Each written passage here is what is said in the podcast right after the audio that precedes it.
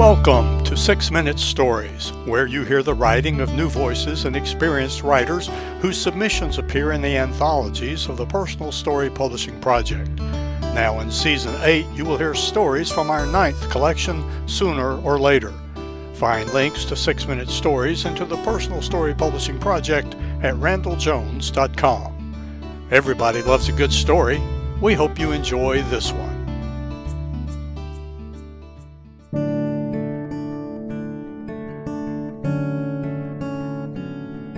Ostriches by Lisa Williams Kline. We were in our beach cottage on the North Carolina coast, enjoying shrimp from the local fish market that Jeff had prepared with his special seasoning.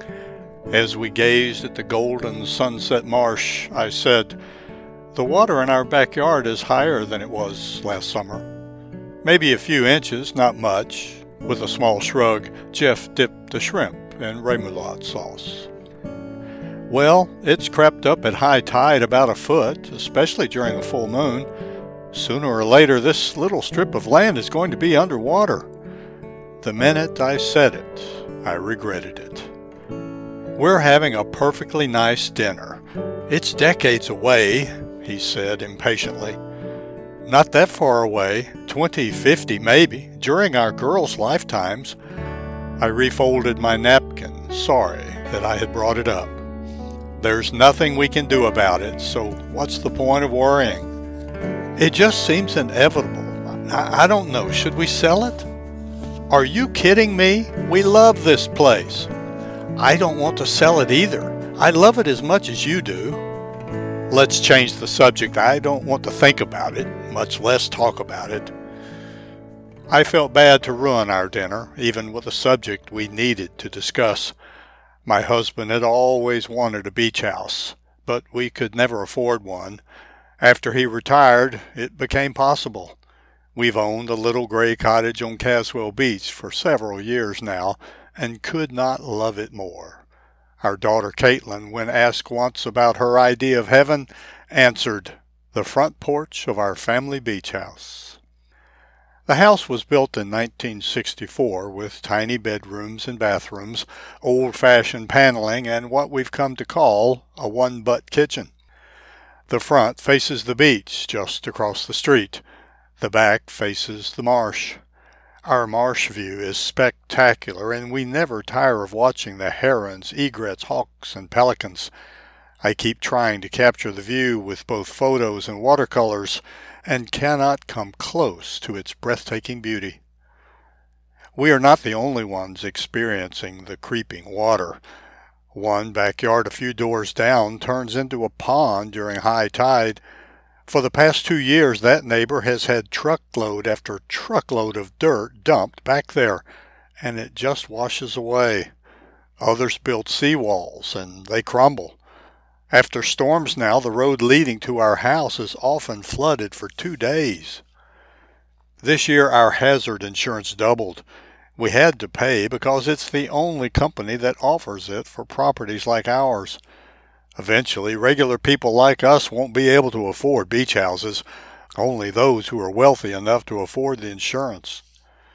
As a freelance writer, I once wrote a nonfiction book on floods, and in my research learned that there are many places that have flooded multiple times where our government will no longer allow people to rebuild.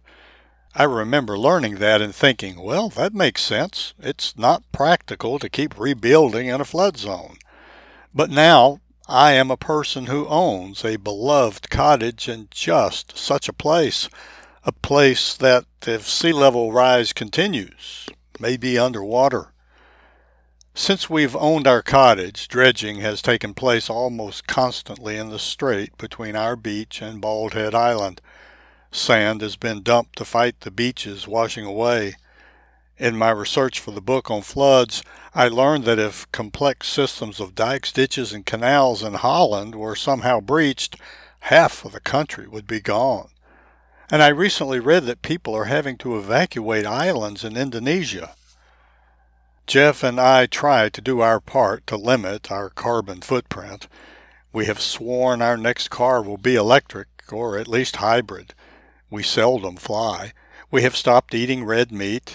I use cold water to wash our clothes, and we watch lights and thermostats. We recycle. But unless millions of people do these things and more, sea levels will keep rising. It gave us tremendous nakas, as Jeff says in Yiddish, to think our children might be able to enjoy this sweet place after we're gone. Of course, this cottage is a second home, not our only home, and as Jeff says, it's many years away, and human behavior could change that future.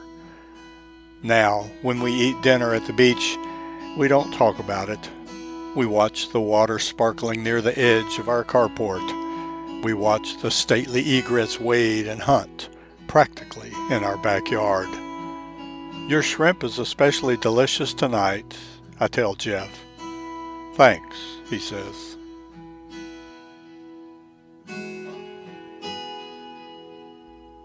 Copyright twenty twenty-three, Lisa Williams Kline. Lisa Williams Kline is the author of two novels for adults, Between the Sky and the Sea and Ladies' Day, as well as an essay collection entitled The Ruby Mirror and a short story collection entitled Take Me.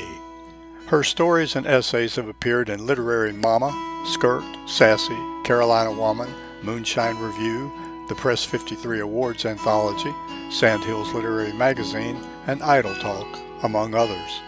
She is also the author of ten novels and a novella for young readers. She lives in Davidson, North Carolina, with her veterinarian husband, a cat who can open doors, and a sweet chihuahua who has played Bruiser Woods in Legally Blonde: The Musical.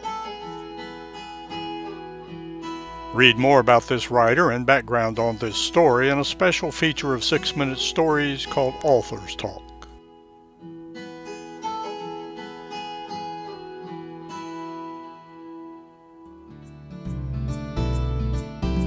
Thank you for listening to another six minute Story. You can read them all in the nine anthologies of the Personal Story Publishing Project.